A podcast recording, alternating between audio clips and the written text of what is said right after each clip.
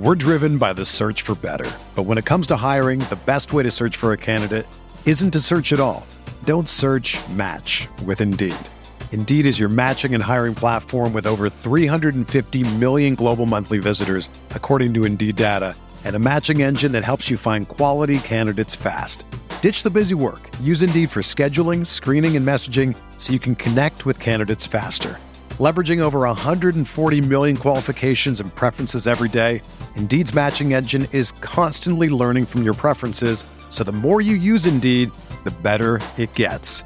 Join more than 3.5 million businesses worldwide that use Indeed to hire great talent fast. And listeners of this show will get a $75 sponsored job credit to get your jobs more visibility at Indeed.com slash BlueWire. Just go to Indeed.com slash BlueWire right now and support our show by saying that you heard about Indeed on this podcast. That's Indeed.com slash BlueWire. Terms and conditions apply. Need to hire? You need Indeed. Ladies and gents, boys and girls, Wednesday, February the 8th, 2023. What is going on? Hope you're doing well. Chris Phillips here, the Daily Crow of the Spurs Up Show. Appreciate you all tuning in. And yes, let's get it out of the way. No hat today. Got to keep you guys.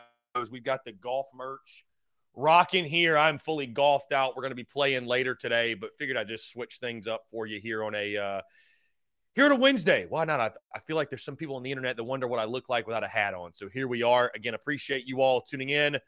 I see Bruin Nation, Austin Gregory, Todd Smith, Ronnie Pace, John Edward Gadd, Super Bowl Junior Travi. Uh, let's see. Hunter Kelly, what is up? Appreciate you all tuning in. Jimmy Mendio, what's going on? What's going on? Yes, yeah, we got the golf fit going. Again, appreciate you all tuning in. Um, like I said, a lot to get into, and we're taking your questions, your comments, your calls, 843 790 3377. That's 843 790 3377. Of course, guys, as always, TDC brought to you by our friends over at Prize Picks. Go download the Prize Picks app or go to prizepicks.com. Use the promo code TSUS to receive 100% instant deposit match up to $100. Guys, you can play anything and everything college sports, pro sports. Of course, by the way, the Super Bowl is on Sunday. You need to gamble, you need to play you have picks you want to get in, you want to make some money, Prize Picks is the way to do it. So, again, go download the Prize Picks app or go to prizepicks.com. And when you do, use that promo code TSUS to receive a 100% instant deposit match up to $100. Be sure to check them out and tell them that Chris from the Spurs Up Show sent you. Again, guys, appreciate you all tuning in. Bobby, I'm not quite 35, but I appreciate the sentiment either way. Um, and again, yeah, like I said, I just normally rock hats because we sell hats. It's merch. You know, it's funny. Two years ago, almost, uh, not really to the date, but April of 2021, I'll never forget when merch really started to pop off, right? And it was thanks to Beamer Ball and some other collections, Clem Sucks, other collections we had. But the point is this, you know, I, I started to realize you, guys might have noticed over the history of the course of the business. And if you didn't, if you're newer, right? But if you go back and look at our videos, uh, you know, in my live show, the Daily Crow stuff like that, you'll have seen me wearing like just baseball hats and t-shirts and random clothes, right? What have you. April of 2021, I go out in Columbia and I'm rocking the black Beamer Ball trucker hat. And that night when I was out, I had like five people ask me about the hat. They're like, dude, where can I get that? That hat is so sick. That hat's so dope. And I had business cards right at the time. Of course, I still do, but I just gotten business cards. So I started giving them out. I sold like five or six hats that night.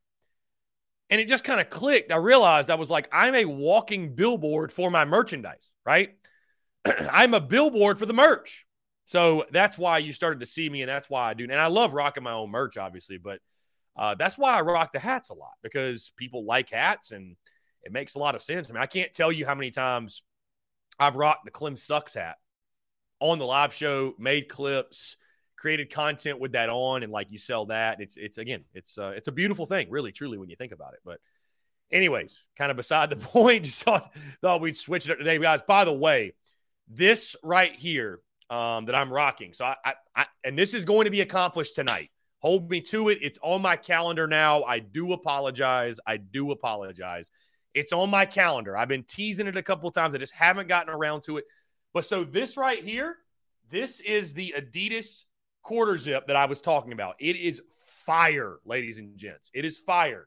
We got the bar logo. I'm going to make some with Beamer Ball, Beamer Rattler, Clem Sucks, uh, Ass Kicking Chicken. I mean, everything you can think of. Also, underneath, I've got the Adidas, the Polo, the Beamer Rattler Polo. We got the full golf merch going. So, I'm telling you, this stuff. I mean, it's it's this lightweight material. It's really really nice for all my golfers out there.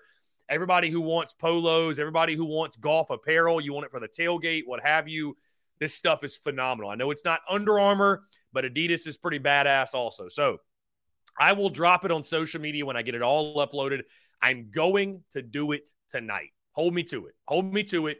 It's going to happen tonight. I'm going to get it done. I apologize that we have not got it completed to this point, but uh, it's going to get done tonight. So, again, I promise you that's going to happen. I've got it on my calendar, but uh, really excited for our golf merch. Um, really, really excited for our golf merch. Again, any of you guys that want polos, whatever. And again, if you've got some suggestions, right, I'm going to upload all of our most popular designs. Uh, Ronnie, we'll have the quarter zip in white, black, and gray, which I tell you, the gray is a really nice, like a like a sport heather gray, whatever you call it. It's like that lighter gray. It's a really, really nice color. Uh, I'm going to get a gray one. I, I, only have this white one right now. Heck, I need to make the golf merch for me, right?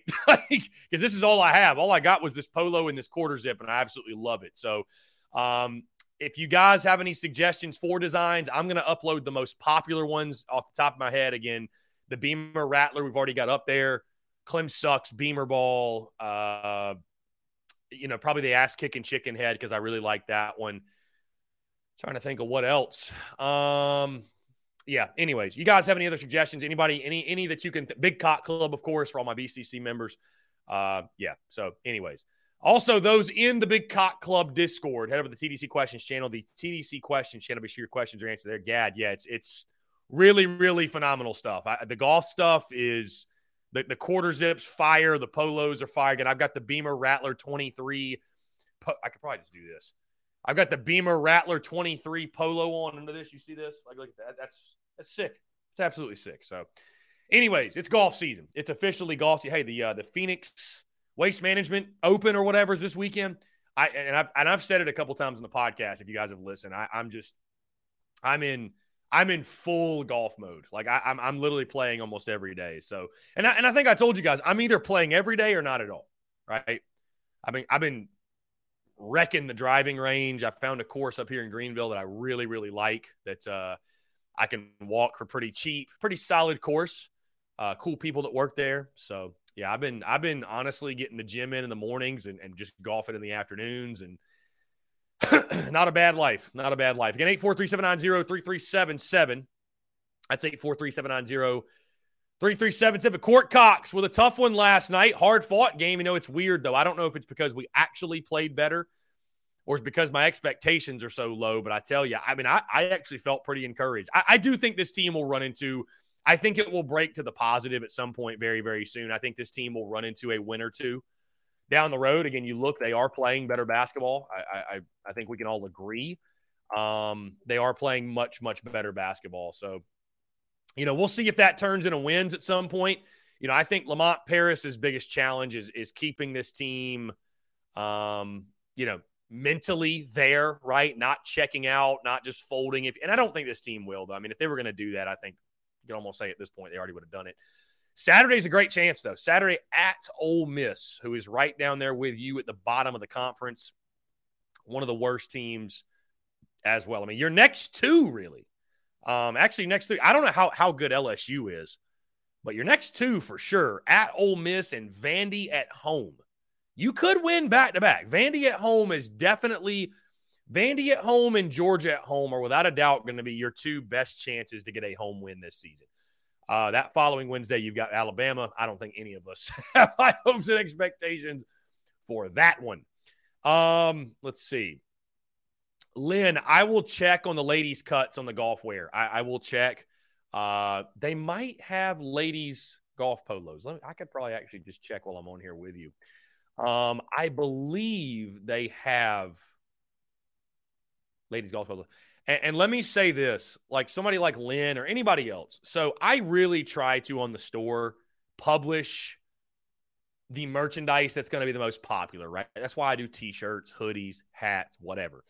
If you have a special request, for example, youth sizes, ladies' sizes or cuts, please reach out to me directly and let me know because I can literally make anything, like pretty much anything with any of our logos. I've had, I can do onesies. I can do baby onesies. I've done baby onesies, right? But I didn't initially offer that on my store because that's so rare, right? I haven't sold that many of them, but like, you know, we, I want to take care of everyone, everybody that needs them, right? Everybody that needs them. So if you guys have special requests, let me know. I, I can do it pretty fairly easily. I can get it out of the store and shoot you the link directly or, or what have you. I, it's just, it's a pretty simple thing, but I got to know, right? I got to know. Uh, Travis Allen, put a hat on. What's what's what's I, I I'm I'm letting the letting the mullet breathe today, my guy. Letting the mullet breathe. Travis says LSU 12 and 11, 1 and 9. Okay, so we ought to have a good chance. So the next three, then, the next three, we got a good shot. Next three, we got a pretty good shot, right? Um, you know,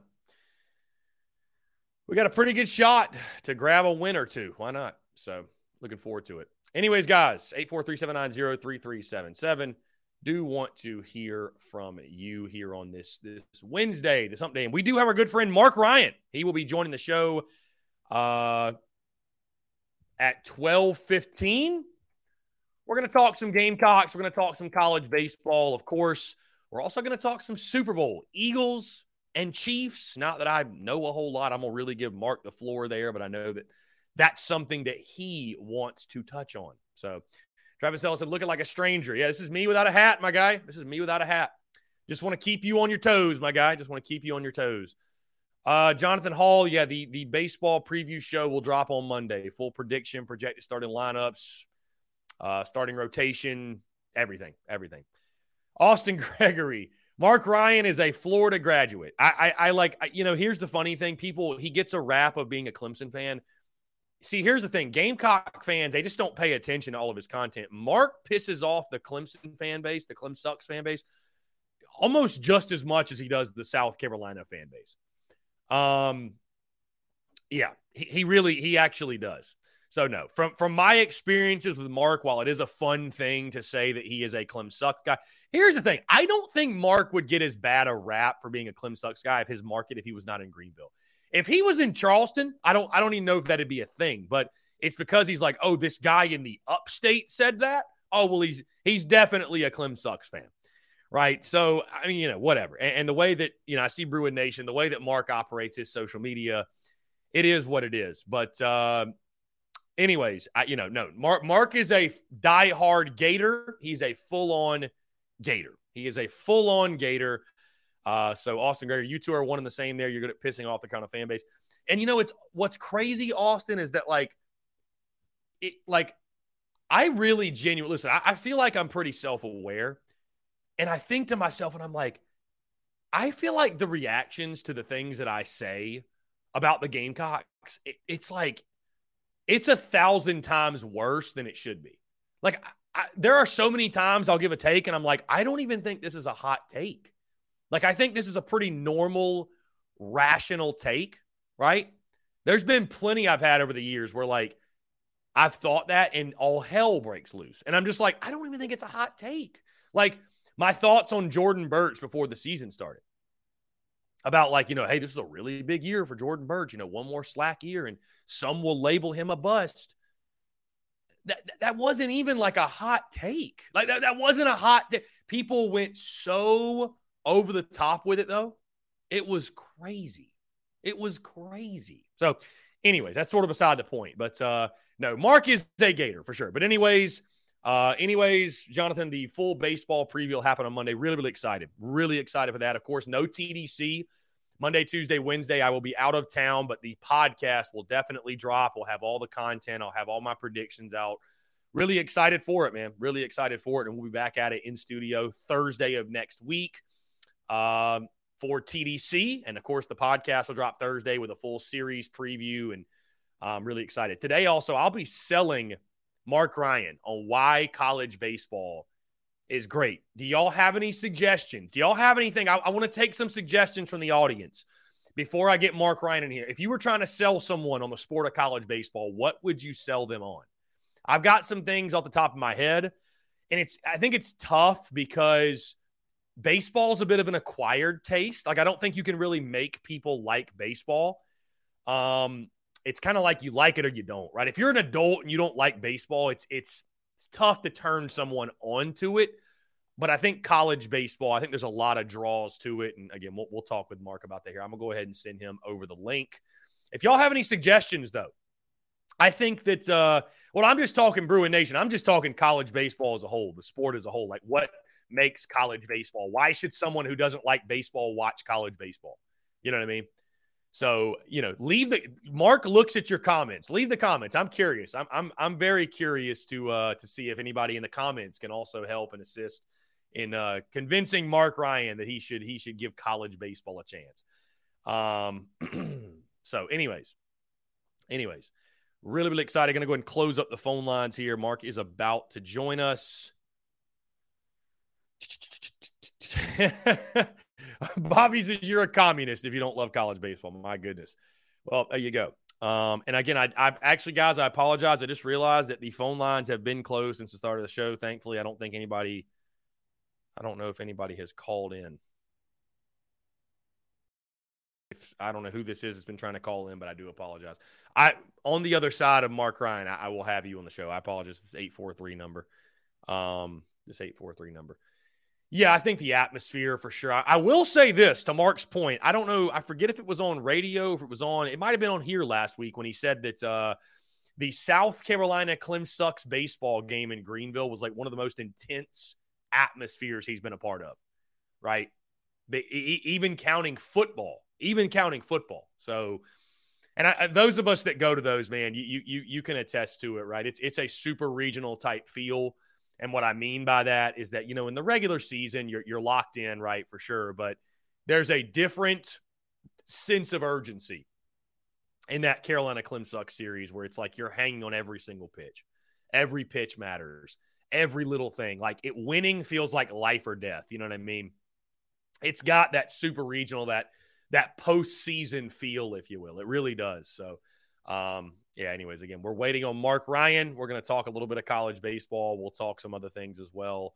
They also had a great interview and conversation with Mazeo Bennett earlier this week. The uh, the Gamecocks four star wide receiver commitment for the 2024 class. Really, really great stuff. And uh, yeah, excited to hear his takes on that. Andrew Murphy, where were you and Whit walked it off? Yeah, that's it. That's a great question, Andrew, and a great story. So you know, I was uh I had just finished up my freshman year at Newberry and I was going to summer school, summer classes, getting some extra credits, whatever. Um, but I was at home. I was at home just watching in the living room in the dark, basically, right? And I'll never forget when Whit hit that walk off and it was almost like I didn't even have a reaction. I was just like, and I, I didn't scream, I didn't yell. It was like one of those moments. It was one of those surreal moments, right, of your fandom where you're like, this just happened, right? This just happened. That being said, guys, of course, every single Wednesday we bring him on. He is the host of Offsides with Marc Ryan every single day, Monday through Friday, over the fan upstate, three to seven. Very excited to be joined by the man himself, Marc Ryan. Marc, what's going on, my friend? How are you? My Gamecock friends, what is good? How are we doing today? Uh, uh, listen, listen, we're keeping it positive on a Wednesday. We're over the hump, so we're not going to spend a lot of time on Gamecock basketball. Okay. Yeah. We're, we're yeah. keeping we're keeping it on the level, man. Keep it on the level. Looking on the bright side. What's good? Man? Absolutely. What's going on, man? I appreciate you tuning in. I will say this to start on that though. We won't spend a lot of time on it. I thought they played better. And, and you look at the upcoming schedule. Uh, I think there are some winnable games. I, you know, I will say this, and I was going to get into this uh, in my show. We haven't touched on it yet, but I applaud Lamont Paris for making a point with GG Jackson. I do. I, I, and I think it was listen, he sat in for four minutes. It's not like they suspended him for a whole game, but I thought that actually played really well. GG Jackson responded exactly how you'd hope, if not better. I, I, you know, all things considered, I did think they played better last night, which again, Lamont Paris, I think desperately needs for this team to show some improvement. But you got some upcoming winnable games, Marc, with uh you know, you got Ole Miss on Saturday, you've got LSU upcoming, you've got Vanderbilt at home. Those are all teams at the bottom of the league. But, you know, again, we don't spend a whole lot of time, but I thought all in all, they did look better last night. Well, what, what I would say is is this, Chris. You got it. The only way to look at this basketball team is through a big picture lens, right? Obviously, the team isn't going anywhere this year. Um, I I know that I know, Chris, that you kind of um, you kind of focus on the on the micro. You focus on the day in day out. I'm only looking at the big mm-hmm. picture, and so I'm just I don't judge Lamont Paris in any way, shape, or form by what happens this year. I will tell you that I do not think that the GG Jackson outburst was a big deal at all. Um, you know, that's been that's been our MO on on our show. And like Chris, you and I have had spats. Anybody in a competitive industry has spats. I'm more concerned if they don't give a damn. You know who you know who really stains my Hanes, burns my brownies? Those people when those, those if you ever zoom in on the um, on the sideline on the bench people cracking jokes when you're losing by 22. Yeah. Those are the people that get me. I, I, I'm never upset at the guys who have spats or have dust ups because they're actually really passionate and upset and they care, right? You know, Lamont cares. You know, GG Jackson cares. They have a difference of opinion. They're frustrated with what's going on. They've lost more than they ever have in their entire life. So, you know what, man? Show me that fight. Show me that you're pissed off. I'm going to show you I'm pissed off, Chris Phillips. I love it. Mark, you you never. Um, I, I, know when you're pissed off. You, you you never hold back, which I appreciate and I enjoy that. Marc, one of the leading topics for us today, my friend, is you might recall, which we had a great conversation. I thought on Monday. I appreciate you having me on every single Monday around 4:40 or so. But uh, you know, we sit now single digits away, just nine days away from opening day of the college baseball season. And if you scroll in the comments, Marc, you know, I actually I urged our fans of the show to leave their comments. Hey, what what would you tell Marc Ryan to sell him on college baseball? Which it's kind of funny, Marc. I was thinking you as a Florida Gator, you should be a big fan of college baseball because what Kevin O'Sullivan has done but I'm going to do my best to just minimum give you some perspective on what I love about it because yeah, so, I will so admit, uh, yeah, go ahead. Uh, go ahead. Let's let's remind the audience what, yeah. what's going on here. Um, mm. I have not, ladies and gentlemen, worked in any market before this one. Um, I've worked in um, Tampa and Atlanta. Uh, I've done shows in Miami and Houston. Um, and I've never worked in a market that cared about college baseball. And so, like, our shows are a reflection of what you guys care about, right? So, if it was, if our show, if Offsides was about what I care about, it would be all Florida Gators and soccer, you know? like that, that's, that's what it would be if we're talking about what I care about, right? But that's not what we do. That's not who we are. So, um, look, there's exactly 10 programs in college baseball that average even 5,000 in attendance that that sport hasn't been a blip in the other markets that I've worked in, mm-hmm. but I am a man of the people, right? We got to give the people what they want. So I've invited Chris Phillips today to do his best sales job because we've both worked in sales, okay? Why should I fully wrap my arms around this one sport that so many of you are so passionate about, college baseball? Because if I'm honest with you, women's soccer is better than men's soccer. women's tennis is better than men's tennis. And the softball World Series is better than the college baseball World Series. That's just between me and you. Go ahead, Chris. Right, and, and I w- and I will say this to your credit. I actually went to a uh, softball game last year for the Gamecocks. It is a very fun game, very fun product, smaller field, very fast pace. I, I, would just tell you this, Marc, in regards to college baseball, and I will admittedly say that it's tough to sell someone like if you don't, if you're an adult and you don't love baseball, it's it's hard, right? And I think MLB faces this. It's just really hard, like shortening the game by 15 minutes or, or limiting the outs or banning the shifts. It, that that's not really going to draw the the casual fan that does not care in regards to college baseball, Gamecocks baseball, even Clemson baseball, why is it such a big deal in this state? I think you first have to start with just the overall tradition and that rivalry as a whole. I mean, I think you ask those nationally, it's the best rivalry in all of college baseball. I, I will say this, Marc, too. You have to appreciate, at least from my perspective, I love football, right? It's king, it moves the needle. The chaos, the madness, the predictions, game day. I mean, there's nothing like it.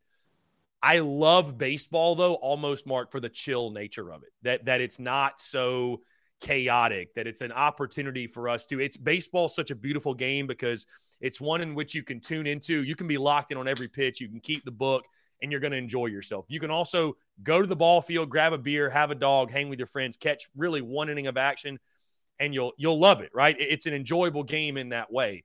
Uh, college baseball as a whole, man. I mean, I, I, love the parity. In no other sport can Coastal Carolina go win the national championship uh, against everybody else. In no other sport is Presbyterian beating South Carolina, USC Upstate, College of Charleston beating Clemson. Like the unpredictability, uh, the players themselves, the, the skill sets that it takes, watching these guys evolve and grow into, you know, the stars of tomorrow, if you will, at the college level, the SEC level, which I mean, the SEC is stock full of MLB guys.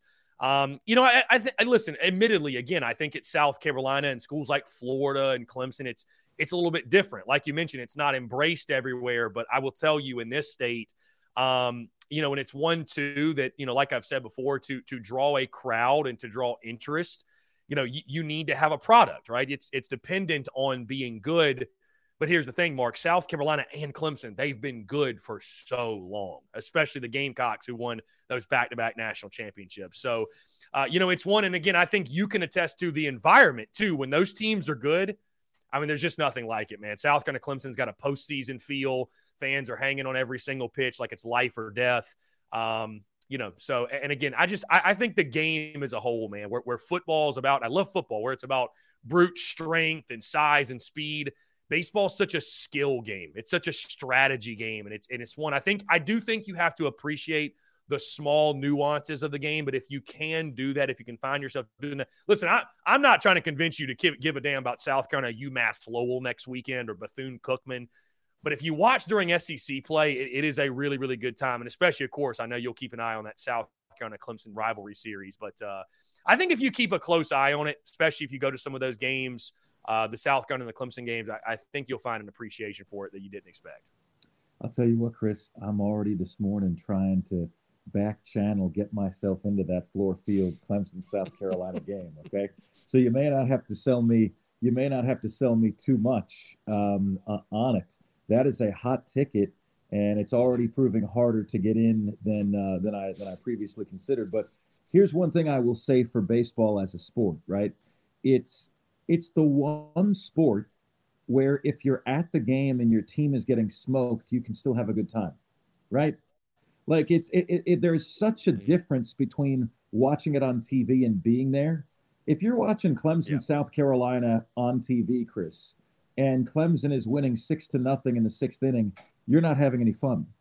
If you're there, right, you've got the sights, you've got the sounds, you've you've got all of your senses heightened, right? And it is a fantastic sport. It's a fantastic spectator sport and that's what I think it that's what I think it does for you, right? Hmm. Um, and I uh, like this rivalry, and I'll continue to say this. And these comments are c- cracking me up. Put the bottle down, Marc Ryan. Uh, blasphemy. One one commenter says on, on the show here. The single best sporting event that I've been to since I've been here was 2019 Fluor Field, Clemson, South Carolina baseball. It was like I was put into a time capsule and transported back to the 1960s with that environment at Fluor Field, with the fan base, with the stadium split. Man, that was absolutely incredible. And I'm trying to get the wifey into the game this this this time around, Chris. I'm, I'm I'd like I'd like to get her into experiences because it's the single best sporting experience that I've had since I've been here. Yeah, and it, it, that is a fun one. The neutral site game is a lot of fun, but it's like you mentioned too, Marc. It's it's a it's a it's a social event. So from a fan experience standpoint, I would argue there may not be a better sport to attend in person than a baseball game. Truly, I mean, again, I love football, but I, I'll tell you, Marc, I just I actually enjoy the more so laid back nature where one game doesn't define your entire season. Like, you know what? One of the beautiful things about baseball is you have tomorrow. Like, like, like you have tomorrow. If it doesn't go your way today, you can bounce back tomorrow. Like and in football, you don't how, have that. You just don't have that. Yeah, think about how tied in it, it is to our culture as well. Right. You're on your third date with a lovely lady, first base or second base. See what right. I'm saying? Like it, it's it's it's so woven into our the fabric of our culture, right?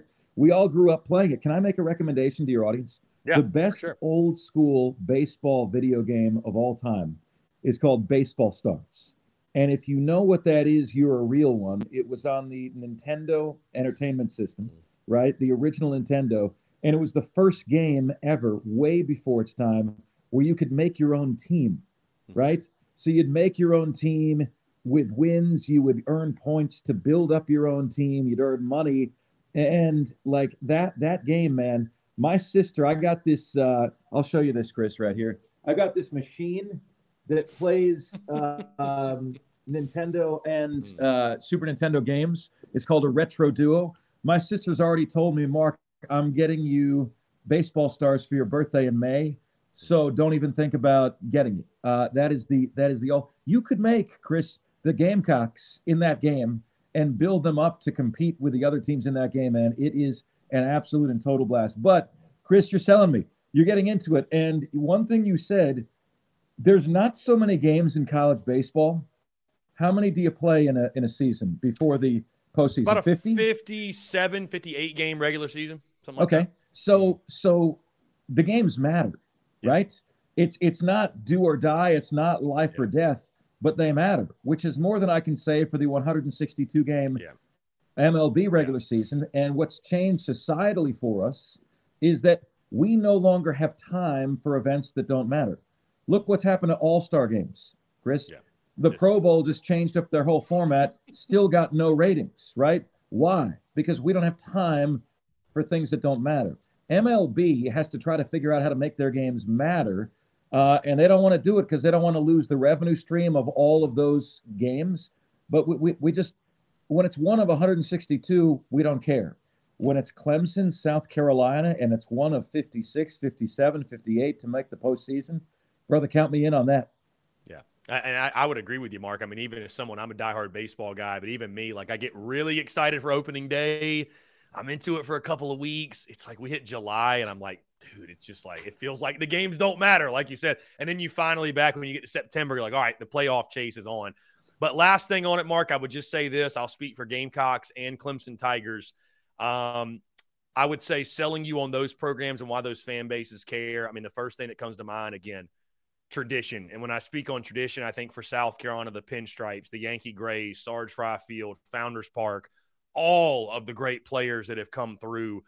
Uh, you know, Whit's hit at Rosenblatt, going back to back, three straight national titles, Ray Tanner. And then for Clemson, hey, Clemson cut pants, Jack Leggett. I think of Tyler Colvin. I think of the Cajun Cafe. I think of Doug Kingsmore. Um, I mean, the list just goes. It's it's the tradition, really, that you know, like anything else, it's the nostalgia and you know some of those things that we love about college football so much. College baseball does have those as well. I think you just you have to dig a little bit, and, you will find them for sure. Hey, Mark, let's switch up really quickly because this is breaking news within the last hour. I've got to get your thoughts. Florida running back Trevor Etienne has entered the transfer portal. Your immediate thoughts on that? Aren't we done with this transfer portal thing? I, mean, I thought the portal was closed. Is there is there ever good news on this stuff, man? Is there ever good uh, news? I'm yeah. just, you know, Chris, it's it's ruining college sports, man. It it really is. We had Tom Luginbill on the show yesterday, and he was more outspoken, Chris, than I ever expected him to be. He said flat out. Um, it's an obligation to play in bowl games. It's an obligation. It should be written into your scholarship to play in the bowl games. You know, it's I can't understand why you wouldn't do that. He said, you know, December in college football is a mess. The transfer portal should be all wrapped up before signing day. None of these things with the coaches leaving and the transfer portal um, and national signing day, none of them should overlap like they do you know, and he said it just creates, these are my words, a cluster bleep of a situation, right? Where the, the you know it's you don't know which direction is up anymore. So yeah, Chris, like I'm so disenchanted by the whole thing. Can you tell me when the transfer portal reopened? I mean, I, I thought it had closed by now. Did, not it? Didn't it close I, recently? Well, I like think this news is out can, of left field. It feels like I, am awaking from yeah. a bad dream getting this news today, Chris? Yeah, I, you know, I, I, think guys can just enter the portal whenever they want. I, I, I don't know. I thought it was closed and it reopened in like May. I have I have no idea. I really don't. I At this point, Mark, I just think we're just kind of making up the rules as we go on, go along. Like whose line is it, anyways, or something like that. You know what I mean? Like it just where the points don't matter and and the and the names are made up, and I just I don't know. So it's the wild wild west. It's the wild wild west. Yeah, I'll tell you one one interesting thing, Chris, about uh, about the Gamecocks, and when you consider the the best recruiting class that South Carolina's ever had is number six. The current class for 2024 right now is number five.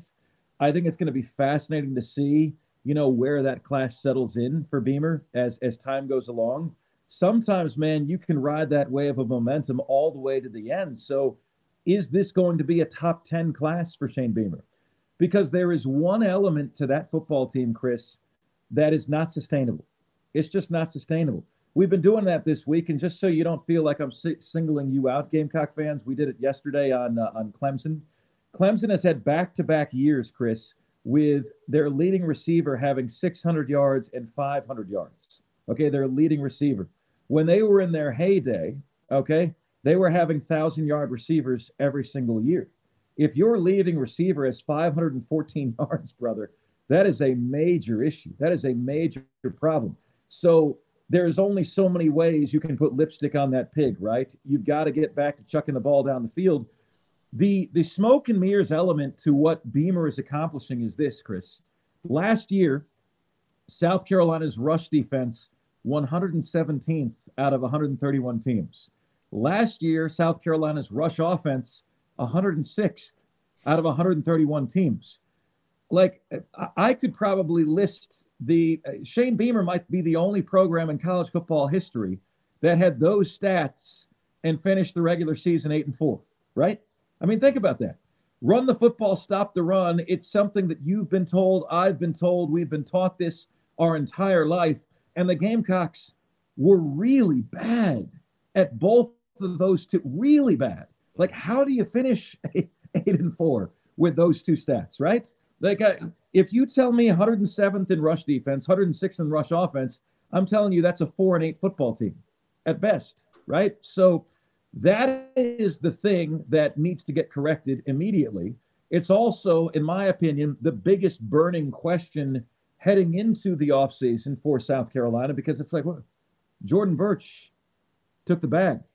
Marshawn Lloyd took the bag, right? Those were two of the guys that could help solve that problem. So, who does that fall on now for next year? How do you go from 106 to top 50? How do you go from 117th to top 50? Because, man, when you do, the sky is the limit for what this team can do. If you're already shocking the world with those numbers, imagine what you can do when you get that addressed. Indeed, we talk a lot, Mark, on this show about run the ball, stop the run. And I, listen, I agree with you. With those numbers, it's wild to think this team found a way to get to eight and four. By the way, Mark, I do want to give you some good news. Um, listen, it happens to the best of us. I got got. Apparently, the Trevor Etienne tweet was not real, and it is a fake on three sports account. So rest assured, Trevor Etienne has not entered the transfer portal. I, I, I hereby retire from this profession effective immediately. I no got longer, got. I got got. I'm no longer, so. I'm no longer interested in. in I, I got. Yeah, I, I. I'm getting. Chris, I'm yeah. getting news from you and the people yeah. in the comments right Dude, now when I'm on this show. I Gator fans. Gator fans are on Twitter like freaking out, and so I just assumed it was real, and I went and looked, and it's a fake account. So, my bad, Mark. I didn't mean to startle you in that way. Um, Chris, nothing startles me anymore, brother. I mean, does it startle you? No, it just no. like I fully believed it. I was like, word. that's the word is depressed, right? It depresses yeah, yeah. you. Yeah. It's just like Jordan Burch, Marshawn Lloyd. Oh man, you guys are starters. Trevor well, Etienne, you're starters, right? you know, the moment that uh, Mark and Chris got got. 12:39 p.m. Yeah. on Wednesday, February 8th, 2023. Well, you're, Madison you're running Duncan, by the way. Yeah. Hey, Madison thinks this is hilarious. Yeah, yeah. Your your uh, your running back room is safe for now, Mark. Hey, you guys were uh, I had a fantastic conversation with Mazeo Bennett. For those who may have missed it, highly encourage you go listen. But can you give us just kind of a a, a brief summary of that conversation and maybe just what your biggest takeaways were from him? Because I saw your comments on social media and it sounded like you guys were really really impressed with how well spoken he was and and also his glowing reviews of Shane Beamer in South Carolina. Yeah, that's really what what stood out to me. You know, I said uh, I I asked him, um, you know, look, if if I'm on a dating app when I was single and I'm talking to girls, you're always trying to figure out as a guy how often do you text, you know? And like we've all been on the other side of that, Chris, where someone texts you too much or too little, and you know it's it's a feeling out game. And he goes, man, there were a lot of coaches. There were a lot of coaches out there that bothered you, borderline harassed you. Um, Diesel and I detected, Chris, a system that he has to weed out, you know, to weed out all of the BS that he gets, right? Mm-hmm. Um, when we called him, he had a system to, to get us through, you know, that, that showed that he was really proficient at weeding out people that he didn't want to talk to. So um, I'm not going to let his secret out of the bag to what that system is, but it was really interesting, right? Number one wide receiver in South Carolina. He said, I, I asked him point blank, what is Coach Beamer doing that is different from anybody else? And he said, man, he was consistent from day one. He said the interest level never changed. Now, think about that, Chris. You start having a big year, all of a sudden, one school is flooding you with a lot of attention and come see us and everything. And he said that Coach Beamer was steady Eddie from beginning to end. And Chris, you know, going back to the dating game, that's the person you marry right? Mm. I mean, the person that is consistent with you, that is not hot and cold, whose interest level doesn't go up and down. And he said Coach Beamer from the very beginning was a friend, was a mentor. We talked about life, we talked about sports. And I know this doesn't sound like earth shattering or revealing stuff, but in the world of recruiting, it is. These guys don't have a lot of friends, Chris. Mm-hmm. These guys, like, the, it, he said, it's a really stressful process and it's a bunch of people that you don't really believe they're out for your best interest, right? And Coach Beamer established from the get go that he cared about him, that his interest level was consistent, and that he could talk to Coach Beamer about anything. And when you're wondering why the relationships help you land a Bennett, number one wide receiver in South Carolina, help you land a Nyck Harbor from the DC area, right? you're starting to learn about what Coach Beamer is doing well, what separates him from the competition, right? And that it is that consistent interest that never wavers from beginning to end. When I found that, Chris, in November of 2021, I was sitting across from my wife, right? And that's the same decision that that Bennett and Nyck Harbor just made. And you think too that consistency, Mark, because you know Mazeo Bennett at one point committed to Tennessee, and the fact that Shane Beamer did not, you know, like you said, he was consistent. The energy stayed the same.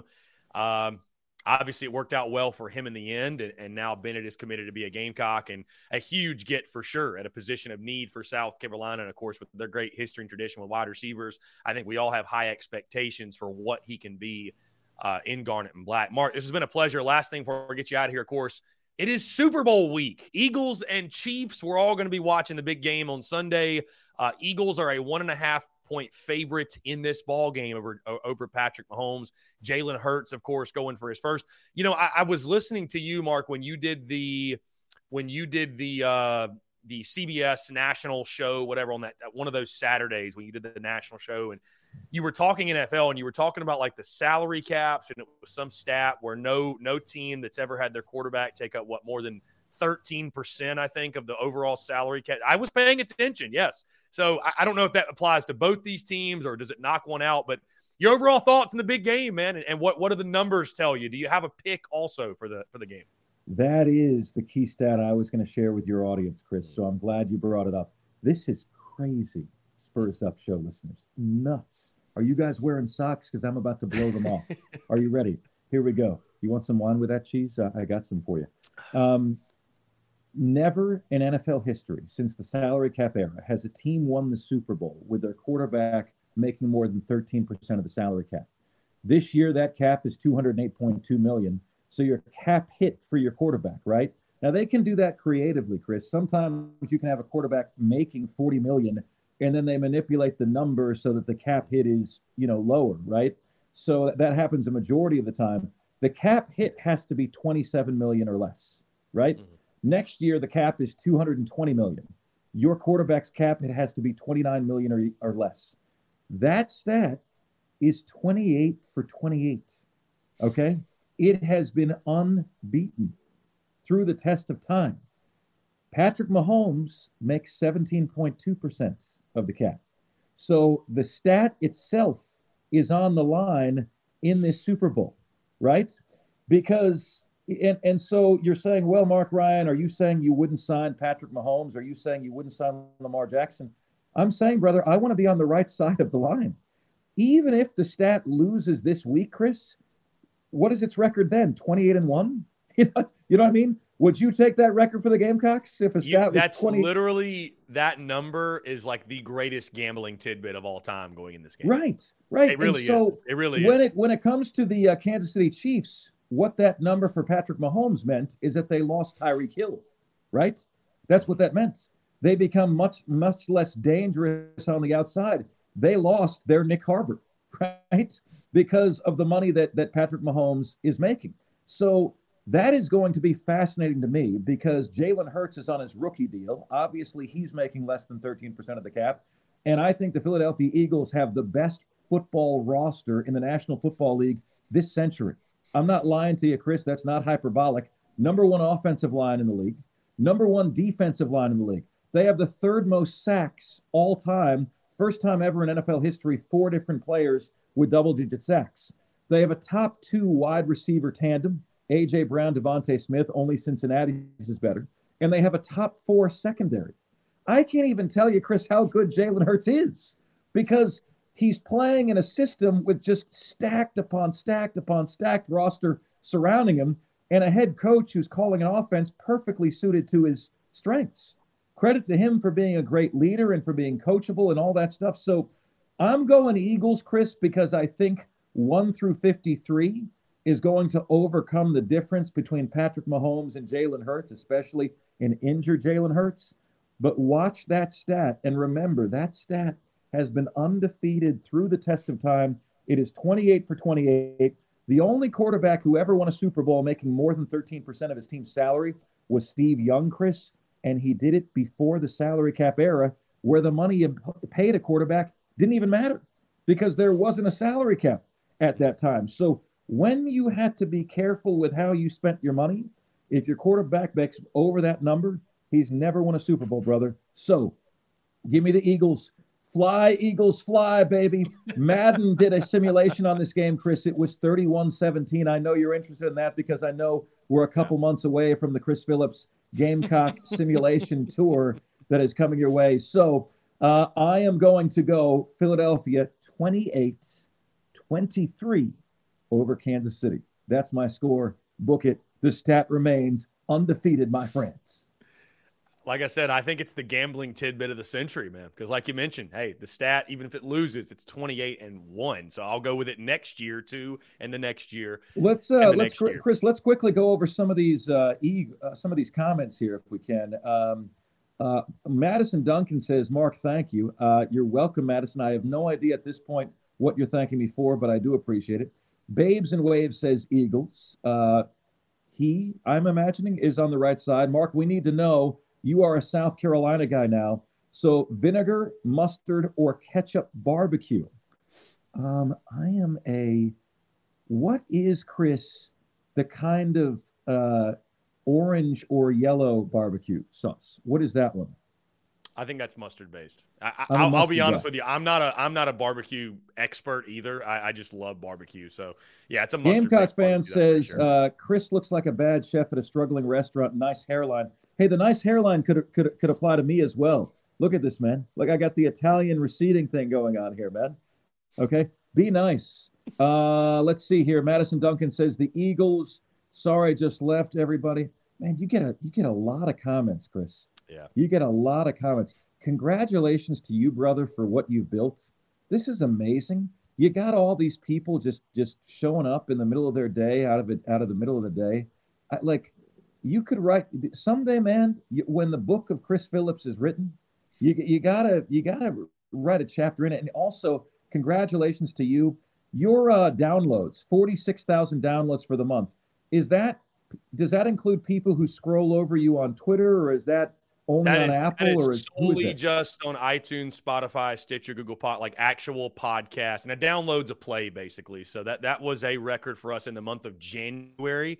You know, obviously during football season, we're peaking out about 65, 70,000 downloads a month. And, you know, of course, it, right? It's, it's football season. But yeah, that was the record for January. So, which I think, again, the audience continues to grow, the interest continues to grow. Winning helps, recruiting success helps, as you and I both know. But uh, no, I appreciate the love, man. It's, it's, uh, and I appreciate obviously everybody tuning in. It's, it's really cool. And the community we've built with the Daily Crow is, is really, really special. So I, I appreciate you, uh, noticing that. And obviously, what you built, Mark, is special as well. And hey, I tell you this for next week, do your homework, my friend, because it's opening day on Friday, and we're going to be talking about the UMass Lowell River Hawks as the Gamecocks get their season go. No, I'm kidding. I, I, won't, I won't subject you to that, my man. The old River Hawks come to Columbia, so we'll get the season rolling. Uh, that's, not nice, Chris. that's not nice, nice, Chris. What you just did is not good for my health. Okay, all right. Yeah. No, I look I look forward to it, man, and. uh hello to all your listeners. We really appreciate you guys so, so much. Thank you so much. Love you, and we'll see you next week, okay? Mark, you're the man. I appreciate you. We'll talk right, soon. Take care. Great stuff. Mark Ryan of the Fan Upstate. Appreciate him jumping on. Always a pleasure, man. Always a pleasure. Uh, enjoy the conversation. Yeah, hey, we're just nine days away from opening day. Absolutely cannot wait. Guys, we're going to jump into our first break of the day. On the other side, though, hey, I want to hear from you, your questions, your comments, your calls, and more. You're tuned in to the Daily Crow.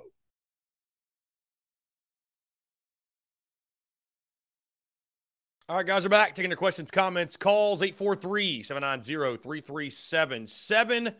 That's 843 790 3377 here on this Wednesday, February the 8th, 2023. Appreciate you all tuning in. Uh, we had a couple of comments during Mark's segment in the Big Cock Club Discord. Uh, let's see. Luke RJ says, How often do you get your hair cut and your beard trimmed? Um, I try to go see my guy, my barber. Let's see, probably twice a month. I try about twice a month. I mean, I trim my own beard. Actually, trimmed it up this morning. Got, got to keep the neck clean, man. You can't get the get the neck hair going crazy. Uh, the hard hitting questions from Luke RJ. I appreciate you, my guy. Uh, let's see. He also says intensity from each pitch in close games, runners on base. Why college baseball is so great. Uh, Chase says it's unpredictable. Anybody can beat anybody. You can beat the national champs in a series and then lose to PC. Yeah, yeah, yeah. Speak to it for sure. Uh, Greg Bedinger says, I agree with him about playing in bowl games. I'm still pissed at Deebo. If Clowney can play, everyone can and should. That's a hot topic of debate, getting Greg, because it's, it's it's like you're it's almost like you're you're bad if you if you say anything anything remotely, you know, negative about guys not playing. And I, I remember I said it, you know, leading up to the uh to the Gator Bowl. That I mean, listen, it, it's just you pick and choose which hills you decide to die on. So I, am not, I'm not one that, uh, you know, is, is, is going to like, if a guy wants to opt out of a bowl game, I, so be it. You know what I mean? I, I gave my perspective on it over December that, you know, it just seems kind of a weird thing. Like you, you, you give your blood, sweat, and tears.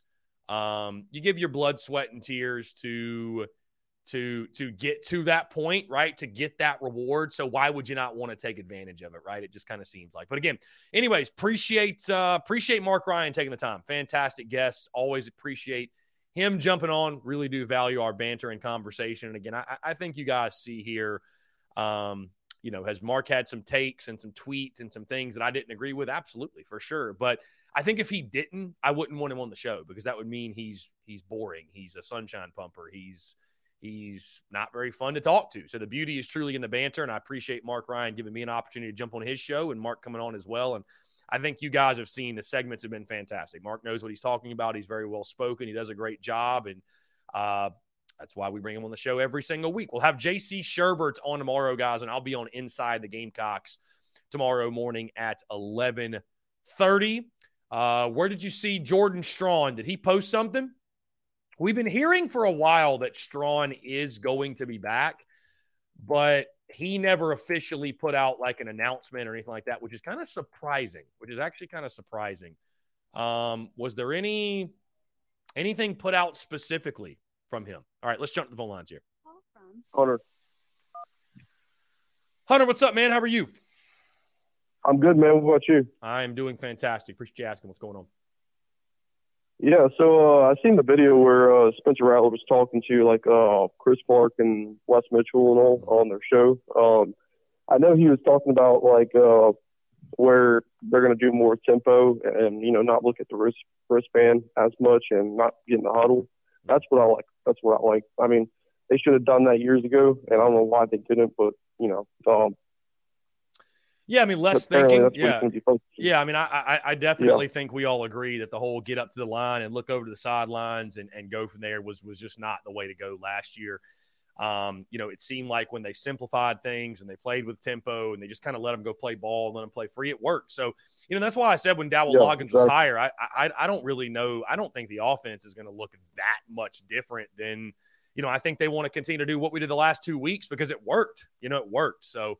Um, you know, that's good to hear. It's not shocking, but it is good to hear from them or from Spencer, I guess. Yeah, yeah, sure. They, they should have done that a few years ago, or even freaking years ago, um, when Muschamp was coach. So yeah. I don't, I don't know why they're just now figuring that out. Yeah, no, for sure, for sure. But, I, I, uh, yeah, and I love to hear that from Spencer, man. Like I said, I, I think you're going to see a lot of up tempo. I think they're going to let him play free, play loose. I, I'd be shocked if they if they reverted back to any of the things that that you know gave us so much trouble last year, I you know I would expect again they're just going to let it kind of kind of let it all hang out, and I think that is. I think that is the best mode of operation for South Carolina football. Is let's play loose, let's play free, let's play with nothing to lose, and you know let's see where the yeah. where, where the chips fall, if you will. Yeah, for sure. I appreciate it, man. That's all I need. All right, you're the man. Thanks so much for the call, man. Yep. Yeah, man. Take care. Great stuff for our friend Hunter Always a pleasure. We've gotten an hour number two. Um, again, guys, appreciate you all. I will say this about the game last night. Court Cocks, uh, that was about as solid basketball as I've seen them play all year. I know it was in a losing effort, but it, it felt better. Um, I will say this though, you know, GG Jackson did did not start the game last night, and I applaud Lamont Paris for that. I really do, and I, I respect where Mark is coming from. That hey, you'd rather a guy have emotions and care than be apathetic and just be checked out. But I think we all agree that the way that GG Jackson went about venting his frustrations, it was not it. it. It's just not what you should do. It was disrespectful. You can't go on a public platform and, and you're basically blasting your coach. That being said, totally fine. He responded the right way, but I thought it was very important, honestly, for Lamont Paris to, you know, to establish and gain respect. Hey, I'm the head coach. I'm the head coach. We've got a certain set of standards here. We got a certain set of expectations. There are things you can do and you cannot do, and this is not going to be tolerated. So I actually, Lamont Paris, give you a round of applause, sir. I applaud Lamont Paris for dropping his nuts, for standing on business, however you want to phrase it, and just making a point. Again, he sat in for four minutes. He sat in for four whole minutes. So, um, you know, I, I, and I think it worked. I think the team played a lot better. I think GG Jackson played a lot better, 23 points for him last night. So all in all, I think that was important for Lamont Paris to to make that statement. And again, the statement's been made. It's over. It's done with. What have you? But I uh, I was happy to see that. I was happy to see Lamont Paris uh, because if he's going to be the head basketball coach of this basketball team for the long haul, if he's going to be that guy, he's got to have the respect of the players in the locker room, right? I, I don't think any of us want that Frank Martin disciplinarian over the top screaming, yelling, everybody in the in the gym hears you call him space cadet, whatever. But you also cannot be a pushover. You, cannot be a guy that does not have the respect of the dudes in that locker room. And so I was really happy again to see Lamont Paris stand on business, if you will, and uh, and make his point. And again, I think it worked because GG Jackson had one of his better games of the season. Hayden Brown played well. Um, you know, it didn't go your way, but on the road against a team that's going to be in the NCAA tournament that you were a 13 and a half point underdog against. You know, I, I, I think all in all, you played you played pretty solid. Either that or my expectations are just that low, where um, you know that low where where it, it, it just losing by nine all of a sudden feels like a feels like a good result. Feels like a good result. So, anyways, uh, let's see. Let's see. Madison Duncan, why does Georgia's defense always shift, set, then shift to one side? Does that mess with the opposing quarterback? I noticed it got to Rattler, maybe threw off the rhythm. Um, I mean, just adjusting to what the offense is doing. That's that's it. Um, yeah, just adjusting to what the offense is doing. So, you know, it's would I have to ask Will Muschamp on that. Have to ask Will Muschamp. Again, guys, phone lines are open 843 790 3377. I think we're going to have our guy Skyland call, and he's been at some of the scrimmages, and he, he's he's kind of a, it feels like he's kind of our baseball guy at this point. Feels like he kind of he's kind of our baseball guy at this point. So, uh, yeah, it's hard to believe spring ball around the corner. Yeah, spring ball is around the corner. Um, so Austin Greer says should have kept Frank. I, I tend to disagree, but you know whatever it is what it is. You know Fr- Frank's Frank's reaction after he got let go makes me makes it really hard for me to say we should have kept him. Like really, truly. Um, but if you if you want to go back and think of it this way, I mean, I'll tell you this, guys. I, I was not the leader of the fire Frank Martin train. I wasn't. It did reach a point where the relationship had run its course, but I literally said at the end of the season, you, you might recall, if you really pay attention, I said, hey, if they want to bring him back, if they feel like that's in the best interest of the basketball program, then so be it. Like, I'm, I'm not going to throw a tirade and go crazy. I applauded Ray Tanner and company for showing that winning is a priority when it comes to the basketball program and that one tournament in a decade is not good enough to get the job done. But would I have been upset? And, and could you have convinced me that it was a good idea to to bring Frank Martin back? If you would have said, "Hey, you know what? Our whole team will be back. We got GG Jackson. We got this guy. We got that guy." I, I would have been like, "All right, cool. We'll see. This this will be the make or break here." But I mean, Frank Martin, he's got nobody to blame but himself. I, come on, man. It just you went to a Final Four and you couldn't go to a postseason after you went to one tournament in a decade. I, I just hard for me to have any sympathy for that. Hard, hard for me to have any sympathy. But you know, and, and, you know what? To say this too, just because if Frank would have returned, we could be in the same exact position that we were in last year, the year prior, the year prior. We're 500 in league play. We're on the outside looking in. We have to make a run in the SEC tournament, and we could have been in the exact same spot. And then we'd be sitting here like, well, damn, we just played ourselves. We absolutely just played ourselves. So, um, anyways, so let's see.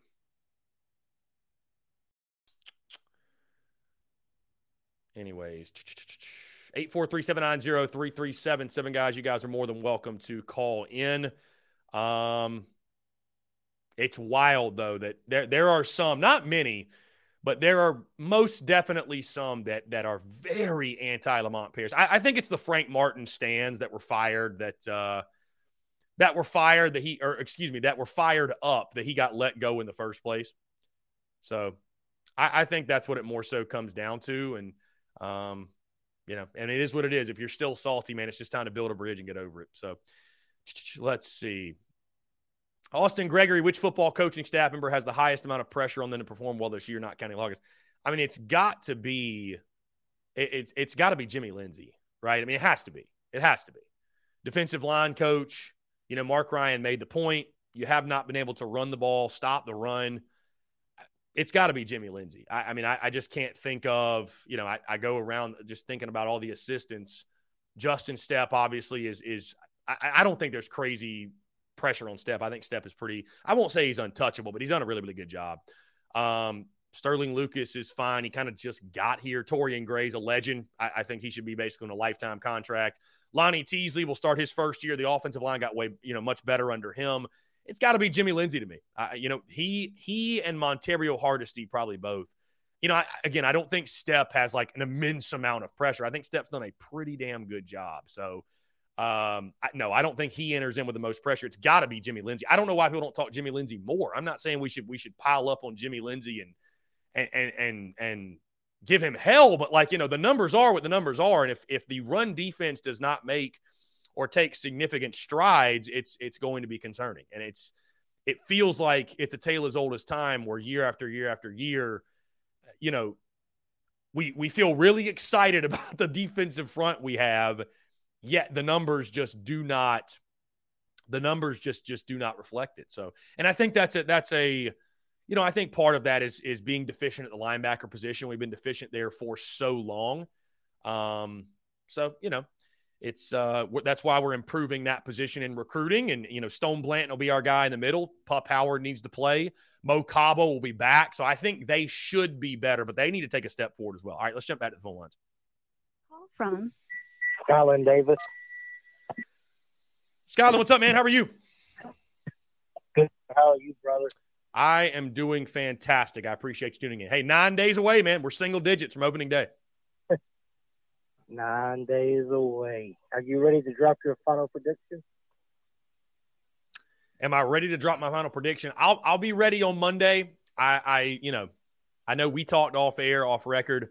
You know, I, I I'm I kind of feel like I know what range I'm gonna be in, but I'm really gonna sit down and go through the schedule and and give a prediction I feel comfortable about. But Monday, my friend, Monday is when uh is when you'll know. Okay. So might as well stay the same. 30, 33 to possible 37 wins. I, I feel like my only thing, Skyland, I feel like that's a pretty big range. Like there's a big difference in 33 and 37 wins. That's a big difference. It is. It's just a lot of. It's just a lot of questions. If I had to like narrow it down on the spot, I think we get 34 to 35 wins. Okay, that's fair. So it, it almost it almost sounds like it almost sounds like it'll be a your expectations or it'll be a lot like the 2021 season where we had spurts of hitting, but we relied on pitching. That's exactly what it's going to be like this this year. And the hitting's going to be inconsistent. That's going to be a game or two. You can score 10, 11 runs, and there's mm-hmm. going to be more games than you're just going to be bad at hitting. Yeah. I mean, I, it, and it's, you know, and that's, listen, that's fair because what have we done under Mark Kingston? I mean, that's, that's, you know, unfortunately it's, it's, that's been, you know, and I think the, the big driver of optimism, which we've talked about this is the addition of Monte Lee and him bringing in a little bit of a different approach, if you will, and just putting his stamp on things. But, you know, unfortunately, during Mark Kingston's tenure, it hasn't really mattered the player. It hasn't mattered the assistants. It hasn't mattered. It's kind of just stayed the same on the offensive side. So it, it's just it's just really. I mean, are we going to be a better hitting team than last year?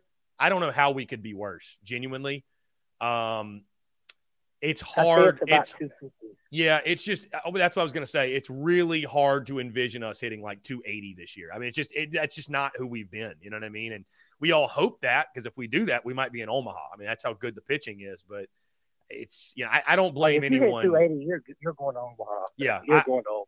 I, I don't blame anyone. I don't blame anyone who has their doubts, you know, and is and is very very cautiously optimistic because again we've just seen this before. So I, you know I, I love the pitching. The hitting is just the big big fat question mark on the season. Well, let's talk some injuries right fast before I get in position battle with you. Uh, Compton, he's battling a back issue right now. He mm-hmm. don't know when he's going to be back. There's no there's no Tom Ryan on Compton right now. And that's Jacob Compton. Mm-hmm. And more than likely, uh, by SEC play, I do think he is your everyday DH. Uh, I, I do think uh, DH is a revolving door. Two up, two maybe past a couple weekends past SEC play, but I hope that they will get it settled by then.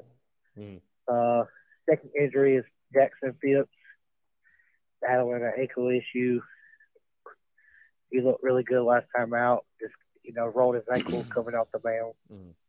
Yeah, Kingston. He Kingston said. Uh, Kingston said a couple days ago in an interview that uh, that uh, Phipps has been 94, 95, looked really, really good. I mean, he told the guy, I think it was on Monday, he's like, hey, keep an eye on this guy. So hopefully that injury is very, very minor bad news for the Gamecocks. Uh, one of the main bullpen guys, which I'm not saying his name on air. You you you know his name.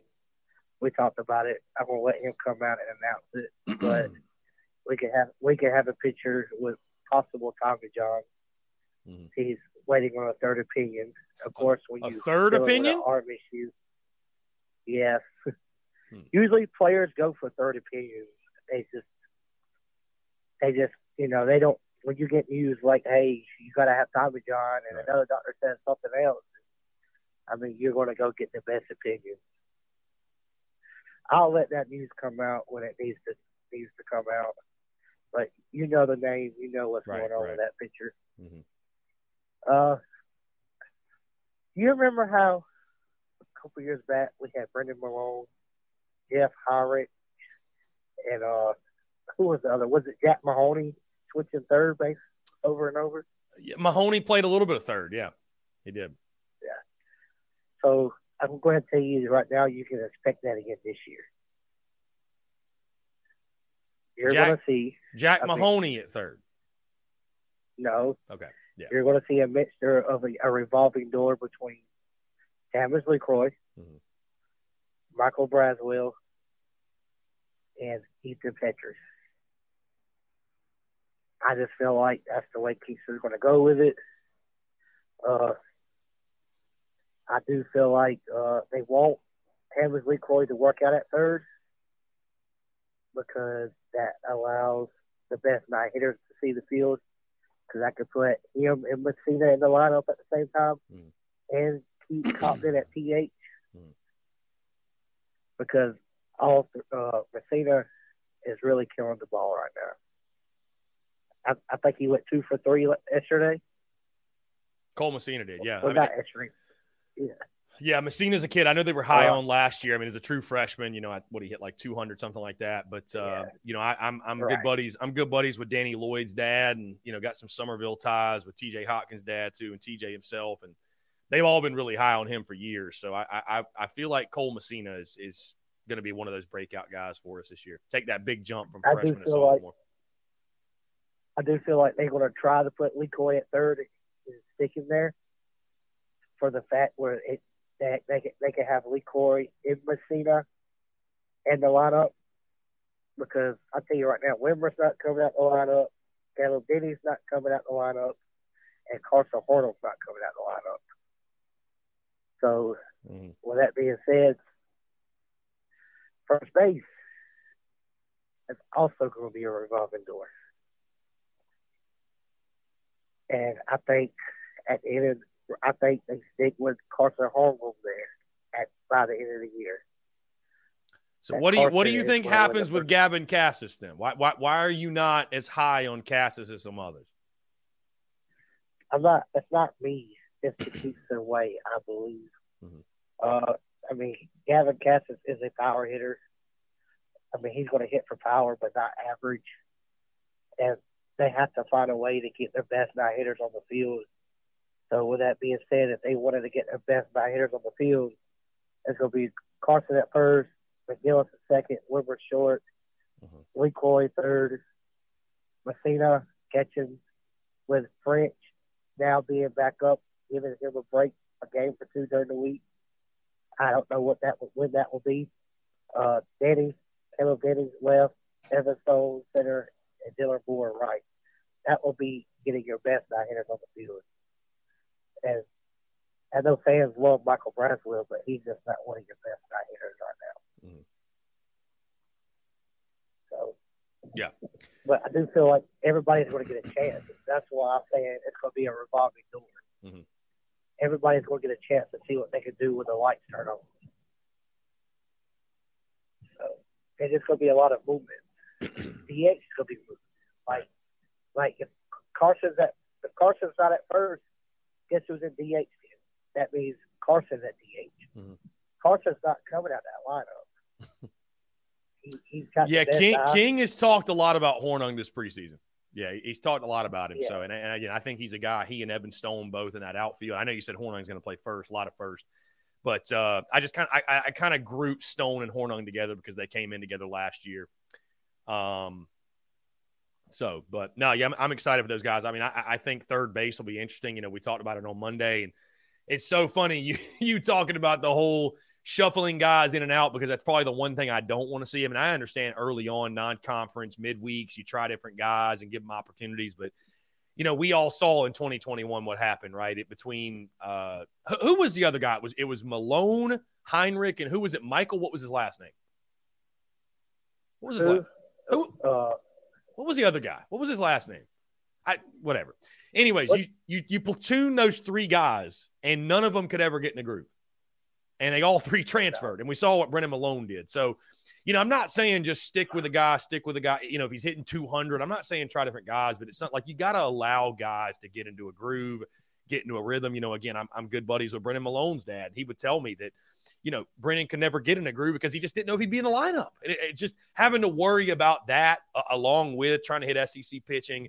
It, just, it just, you need to find your guy and give him a chance. I, I think that will be, you know, I know you and I talked that is going to be Michael Braswell, opening day third baseman. I, I feel like he's going to get the first opportunity to, you know, cling on to that job and keep that job and win that job. And I think we all hope he does win that job because he was a spark plug for this ball club a season ago. You know, I, I I'd love to see Brazzy win it because again, I just watching him last year, you know, I thought, you know, when he made plays, this this this ball club again, it just it just it, it injected an energy that we did not have otherwise. So um, you know, if, if, the stick is there, I mean, listen, the bottom line is this: you want to get the best nine hitters in the lineup. That, that's that's what it comes down to.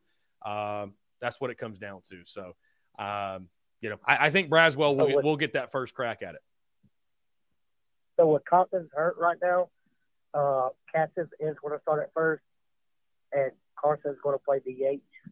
But when Compton comes back, and if he hits the ball in practice, mm-hmm. and when he gets his opportunities opportunities in games, and he does hit the ball, and he, if he hits the ball better than Gavin, that's where you're going to see Carson go to first and Compton go to DH. Mm-hmm. So I think it depends on how good Compton is going to be swinging the bat. So if Carson plays first or not. Right. Well, you need those transfers to pan out, man. I mean, that's that's you know, if, if you if what will spell success in the lineup, you need those new those new transfer bats to pan out. Bottom line, uh, we've seen it too just often. Again, if, if what? Just don't be surprised if there's a, if there is when there is for Bobby Door at third, first, and DH. And how long does it last? I don't yeah. know. It might last all season because it lasted all season at third with Malone at him. So it could last all season here. Do, do you not feel like Casas is going to get the first, like your opening day lineup? Do you not feel like Casas is going to uh, get the first opportunity? Lineup, yeah. Yeah. I'm waiting off with mm-hmm. uh, Cargo at DH. Yeah. Yeah. I mean, and again, from there, like I said, from there, from there, it will be your best nine hitters. Like, bottom line, I, I think Casas you know, again, I think he's going to get that first opportunity, and and they seem to be. Re- I mean, dude, lit- I mean, here's the thing. I hear what you're saying. Mark Kingston literally went on record like two weeks ago and says that he said that Gavin Casas has been our best hitter since he got on campus. How is that guy not in the lineup? I, I, there's no way he's not in the lineup. I think you up in the lineup right now would be Harbaugh, McGillis, Wimmer, Cassis, Denny, Brewer, mm-hmm. Braswell, LeCroy, and Stone. That's going to be your opening day starter. But can they hold on to the job? Mm-hmm. Indeed. Yeah, that sounds about right. That sounds about right. Skyland, man, I appreciate it. Yeah, see, go ahead. Uh, my bad. No, you can see, uh, if you watch these lineup drops during scrimmages, mm-hmm. the Garnet team has been mainly starters. And Carson's been running with the Garnet team at third base. Mm-hmm. And so has McCoy's been running with the Garnet team at third base. Right. So it just makes you wonder. Mm-hmm.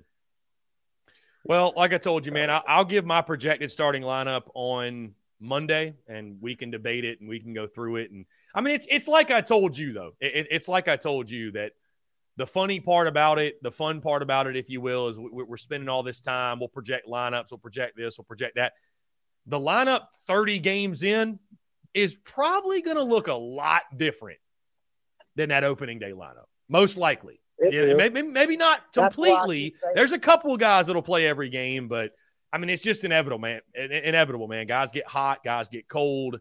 Um, and you've just got too much depth and too much talent to ra- roll out the same guys. Um, you know, to roll out the same guys, not give other guys opportunities. I agree with it. That's why I say it's going to be a revolving door because they want to try to find their best nine gamers. Some people are just gamers. Some people just can't do it in practice. It's like I feel like Will Sanders. Uh, he's he's a gamer. When the light when in practice, he's okay. But when the lights turn on, I feel like he's a gamer, and he, there's something about the light. He hits him. He he's just in the zone. Right. I just feel that way about some people, and some people can get their chance to prove it, and everybody's gonna get an equal chance. It's not gonna be a set nine unless you're short, second, left field, center, and right. Everybody else, you're going to get a fair shot to win the job. Hmm. So. Indeed. Skyland, can't wait, man. I know we'll be talking a lot of baseball leading up to next Friday and beyond, but uh, yeah, really, really excited for it, man. Next weekend, guys, it's going to be 60 Friday and the 40 Saturday or Sunday. So if you want to have a pretty day of baseball, into the ballpark Friday and make some noise for the Archive. Indeed. Skyland, you're the man. I appreciate it. Later. Thanks so much, man. Take care. Great stuff from Skyland Davis. Love to hear Skyland's passion for the Yardcocks and baseball. We all love it and looking forward to it. Nine days away, we sit from opening day. Guys, we're going to jump into another break. On the other side, I want to continue to hear from you. More of your questions, comments, calls, and more. You're tuned in to the Daily Crow.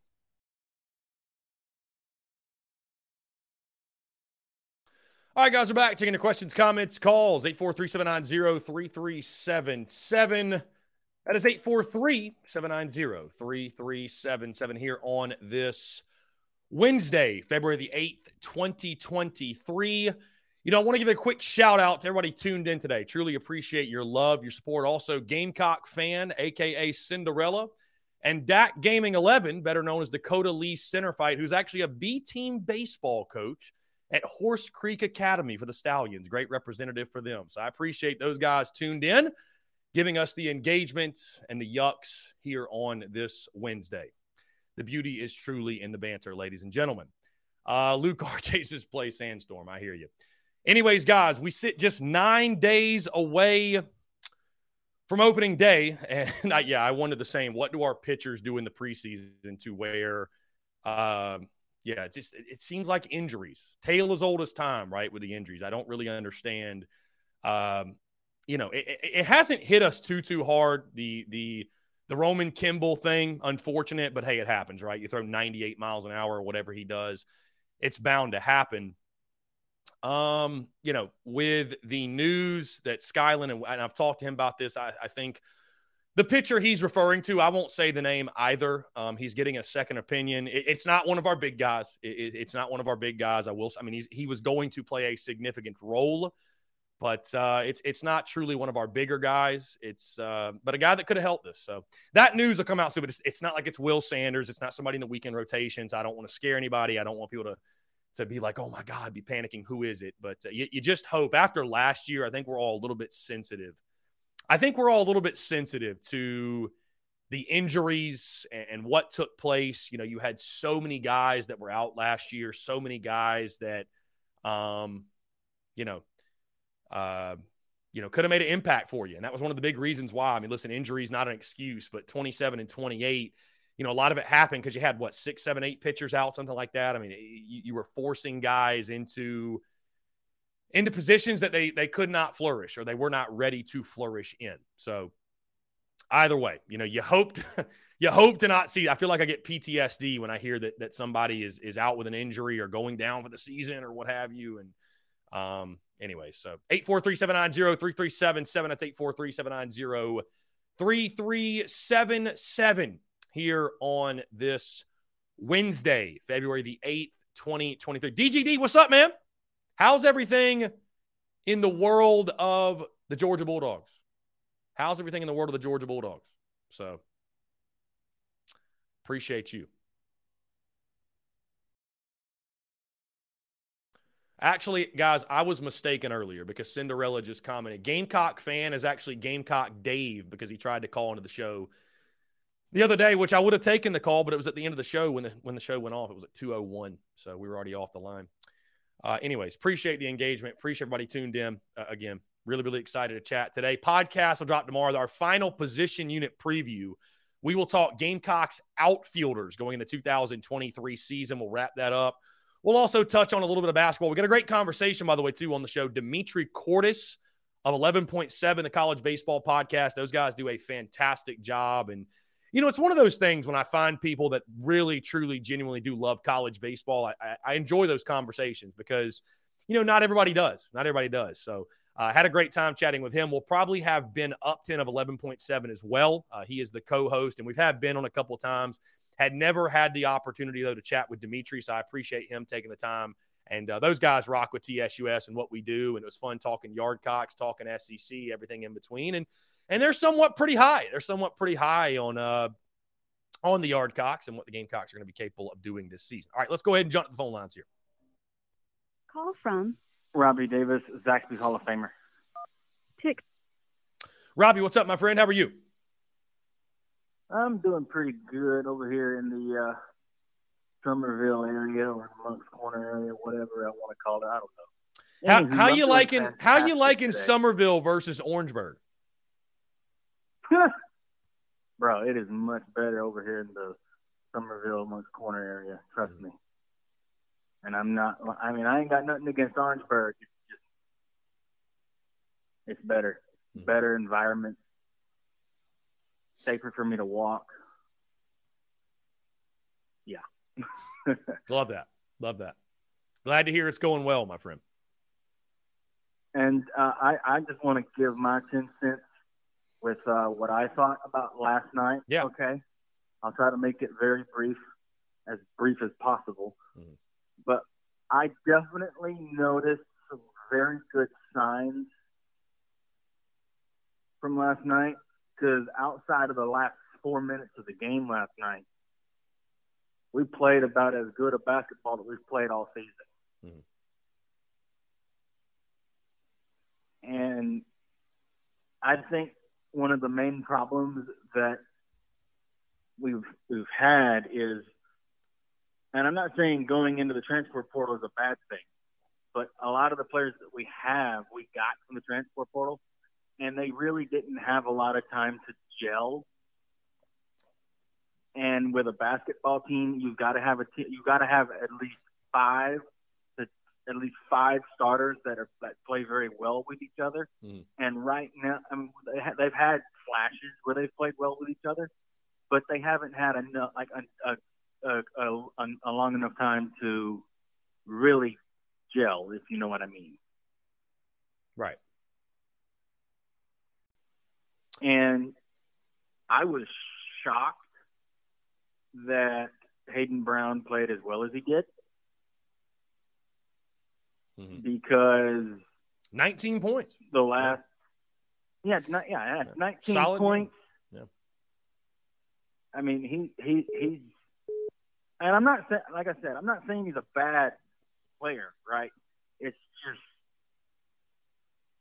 he's undersized right now and we just don't have the size. The tallest I think the tallest dude we have the tallest big man we have right now is Gray. I think. Mhm. I don't know how tall the other I, I think so. uh, I, I- yeah, I think you're right. I mean, as far as I know, he's the tallest. Gray's the tallest guy we got, and the guy that has probably the most experience playing in the SEC because he came from LSU. Mhm. And I think, I think, and on, and like just like you, kudos to uh, Lamont Paris for uh, showing uh, GG that it's we're, we're going to do things my way or your your your butt is grass. Okay, like you, like I'm the coach. Do things my way. We handle things in the building, and and that and that's that. We don't take it outside of the building. If we got if we got some issues to hash out, Mhm. we don't make it public. So kudos to Lamont Paris for um to for doing that. And all I want to see, and I'm switching to baseball here. I just Mhm. want Robbie, So, you, um, you, go and I ahead. know I got to I'm. I'm letting you run wild, Robbie. Yeah, you, you're hey, the, the, the world is your oyster, my guy. Have at it. I just, as far as the baseball team goes, I just want to see consistency, good consistency. Mhm. When when the timing is when when it when it's time when it's time to step up, some like, and there's runners on, get them get, get 'em in. Okay, I want to see consistent consistent pitching, uh, pitching, uh, and and and like I said, timely hitting. And when the, whenever the time represents itself, if the if the opposing pitcher gives you a a good and cream the hell out of it. Send it to the moon. I don't care. To the moon, indeed. To the moon, And I- indeed. Let's keep let's keep the let's keep the uh, the mantra going. Let's keep the mantra going. and I think I I I I I really think that um, and I'm switching back to basketball, so just bear with me here. I really, and like I've said before to you as well, I think once he gets the, I think once Lamont Paris gets the right guys, I think he will be, we, I, we will be good enough to compete, but probably not good enough to win a conference a conference tournament. But I do believe if we give him some time, he can do do that. Mm-hmm. And I think with, and I also think that the players just need to trust him. Yeah, I mean, you know, I, I haven't seen I haven't seen a lot of it, but it's it's there's a few out there. There's a handful of folks that are very anti Lamont. It's and it's weird. It's weird. I, I just, you know, listen. I'm I'm everybody knows at this point Right. I, am more than happy to if, if, I think a change needs to be made or whatever. We're you know we'll be vocal, we'll call it out. Right. I just don't understand how in year one you can you can be so ready to this guy sucks. You know he's not cut out to be the head coach. I don't one, know. What do you I expect? Know. So I don't know. Like to those people, I'm like, it's year one. What do you expect? We've never really been a basketball powerhouse. Even though back mm. when we had, you know, Sam Muldrow and Zam Fredrick, I loved watching those guys play. Loved watching those dudes play. The main reason I loved watching those two guys play is it was almost like watching a highlight film. It was insane. And I was watching the the the, the, the what was it, 2009 game against Florida that you talked about the other day. I was watching that at my house mm. with my brother who was about to leave and go to college. I was watching that game with him, and whenever Zam made the game-winning buzzer beater to beat Florida.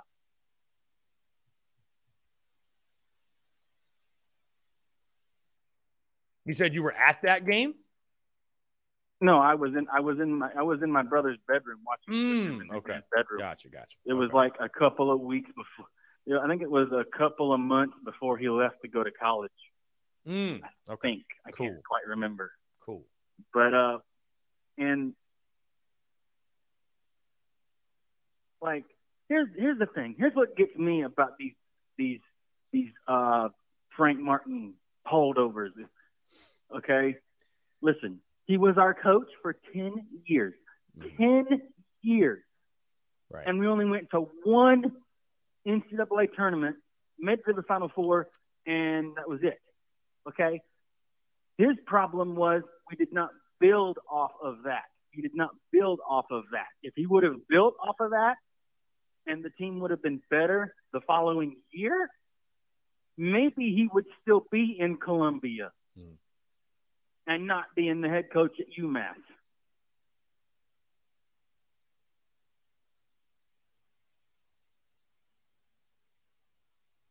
Am I right or am I wrong? I, I think you're right, Robbie. I think you're right. I think you, you make a good point. And like and like you've said, and like I have said, being a coach is a results oriented business.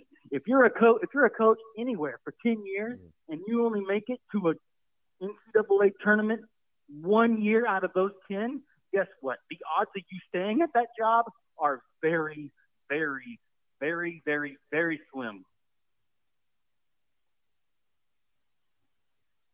Okay? That is why Frank Martin got his pink slip and was told to go home. Right. And, at some point, it's, you know, I, know it's year one in Lamont. So it's obviously there's going to be comparison between the two coaches anytime that happens when you're year one of a new coach. Um, yeah, at some point, people just got to get over it. So we're, we're in the Lamont Paris era now. I mean, not only did Frank Martin get relieved of right. his duties, not only is he not here anymore, but Frank Martin – uh, felt pretty comfortable in basically saying fuck you to USC on his way out. So, you know, I, I wouldn't want him back if he even wanted Right. to come back. So we're we're fully in this Lamont Paris Mhm. thing, and we'll see what happens. But uh, you know, it, it is what it is, And- and it played out the way it did. And you know, we're we're uh, you know, I'm excited to see what Lamont can do a couple years in when he gets uh, you know, when he gets his guys in. And we all knew this this roster this year was going to be completely makeshift, even with GG Jackson and Yeah. you know, if you get GG Jackson, uh, get him to the point he's a lottery pick, you sell that in recruiting, you get better players, and you go from there. And we'll just kind of see what happens. Yeah. And last thing, last thing, then I'll get out of here. Mhm. I will give. I'm pulling for the Eagles on Sunday. By the way, I'm pulling for the Eagles. Thank you for letting us know. Yeah, I'm pulling for the I, Eagles. I was curious who you were pulling for. Are you being sarcastic? No, I'm I'm, I'm? I was genuinely intrigued. I'm in, I'm intrigued by the fact you're pulling for the Eagles. Yes. Okay, so I- I'm pulling for the Eagles. Okay, and honestly, if the if the Bengals would have won, I would have pulled for the Bengals because my papa, who passed away last year, he played semi-pro football, and the team that he was connected with was the Cincinnati Bengals. So if the Cincinnati Bengals would have won, I probably would have been pulling for the Cincinnati Bengals if they would have been playing in the Super Bowl. Okay. Gotcha. So you're going but I'm Eagles. pulling for the Eagles. okay. I'm going Eagles. I will. If you want it, I'll give you my prediction on Friday. I Robbie, I'd love it. I'd love your prediction. I'd love your prediction. Yes. I need to know. Okay, I'll, I'll, I'll okay, I'll give you my prediction on Hmm. Friday. I'll definitely do that, and uh, and you're not going to be going live on on what the days you're not going live next TDC, week. no, yeah, no TDC Monday, Tuesday, Wednesday. I will be uh, on the ski slopes. Monday, So, Tuesday, and Wednesday. Got it. Okay. Yeah, I will. I will be on the ski slopes. Yes, I, I will uh, be out of town. So well, don't don't don't hurt yourself. I'll do my best, man. I'll do my best. Try not to hurt yourself. But uh, I'm gonna go ahead and get out of here. Nine more days till baseball season. Can't wait. Go Gamecocks, and so heck with Clemson. Stick with growing groceries. That's all y'all are good at. I love it, Robbie. Poetic All as right, always, buddy. my friend. I appreciate you. Have a great rest of your day. We'll talk soon. You too, buddy. Thank you. Bye bye. All right, brother. Take care. Great stuff. Robbie Davis, the legend, as always. We have not had a Rebecca call in a while, have we? I don't know. I hope Rebecca's all right. Uh, guys, we'll jump into one final break. On the other side, more of your questions, comments, calls, and more. You're tuned in to the Daily Crow.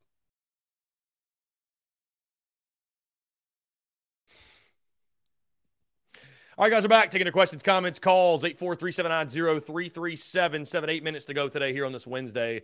Uh, quick reminder podcast will drop tomorrow. We will break down the Gamecocks outfielders heading, into the 2023 season. We'll break down the outfielders. We'll also talk a little bit of basketball here and there. Um, tough one last night in Como. I thought overall, though, a, a positive performance. Uh, GG Jackson responding the right way to some of the adversity that took place. I think we can finally now just just put it behind us and, and move on and you know keep our fingers crossed. Hopefully, this team can win a couple of basketball games down the stretch. Also, like I mentioned earlier, great conversation with Dimitri Cordis of 11.7, the college baseball podcast. Uh, we've got some big guests lined up upcoming for next week as well. Speaking on the basketball side of things, you know, we talk about what can this team do moving forward, and you look what's ahead. I mean, you got a couple really winnable games at Ole Miss on Saturday at one o'clock. You've got Vandy at home next Tuesday. I mean, that might be that one or the game against Georgia, probably your most winnable games left on the schedule. Then you're at LSU the next Saturday at one o'clock, who uh, is just as bad. I think they're right down there at the bottom with you in SEC play. And after that, you've got Bama at Tennessee, at Mississippi State. Those will be three really, really tough ones. Again, you conclude the season. It's crazy. You conclude it Saturday, March the 4th at one o'clock against Georgia. And the reason that is a relevant date is because you look at the Gamecocks baseball schedule. That is the same Saturday they taking on South Carolina takes on Clem Sucks at Fluor Field in Greenville. That is a one o'clock first pitch in the upstate. So I think all eyes will be on obviously the baseball game versus the basketball game, but it'll be interesting to see either way. Can the Gamecocks, uh, you know, squeak out maybe two or three more wins down the stretch? So we shall see. We shall see. Either way. 843 790 3377. That's 843 790 3377. DGD says, do me a favor. Go to the Biscuitville in Greenville if you haven't already. I ha- yeah, I have not had it. I have not had it. So I absolutely have not had it.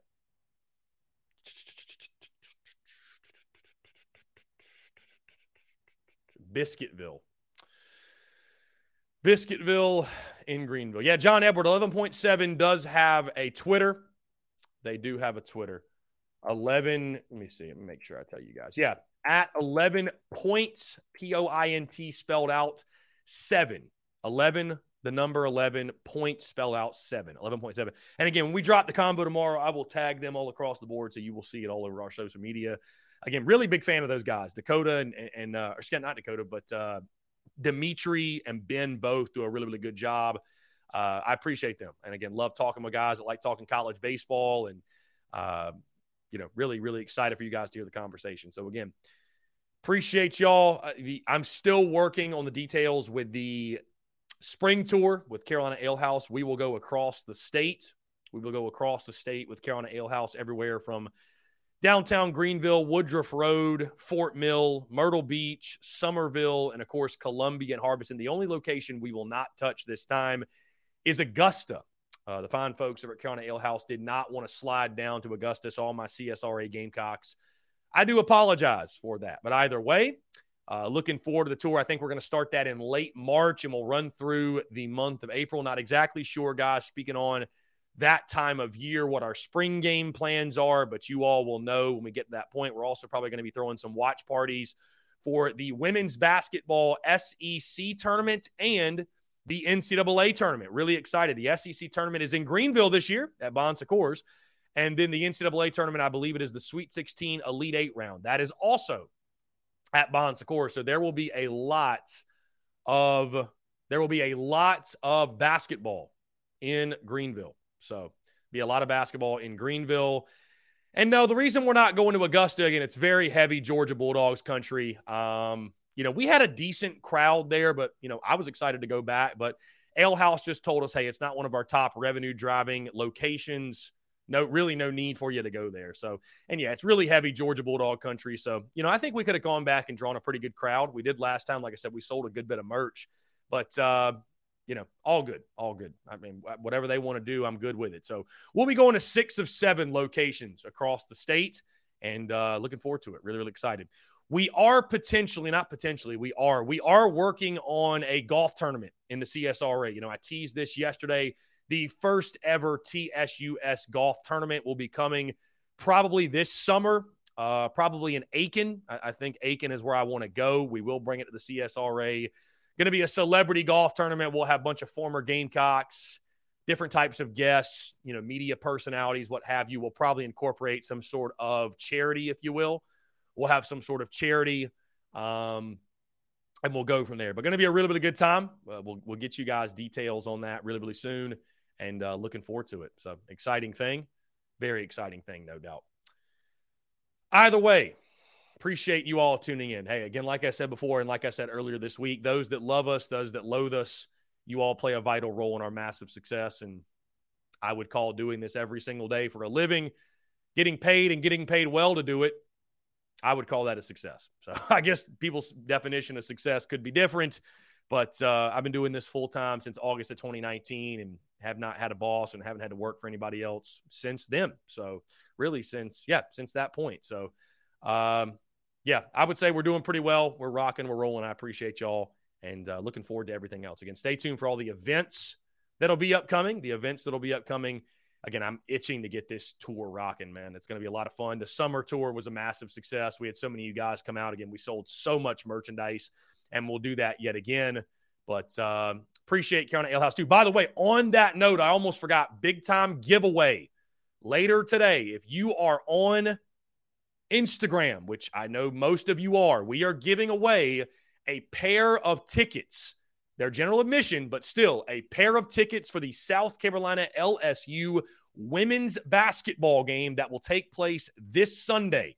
If you want to be eligible, go like the post, go follow a Carolina Ale House page. You can follow literally any of them right? And tag three friends. You do that, we're going to select the winner at five o'clock. Again, we're going to give away a pair of tickets to that game. That is the hot ticket. I think I saw something this morning. Uh, I think it was Mike Yuva that had said that uh, you know nosebleeds are going for like sixty dollars, and seven rows from from the court are going for like you know a couple hundred bucks. So it's a very hot ticket. One verse three.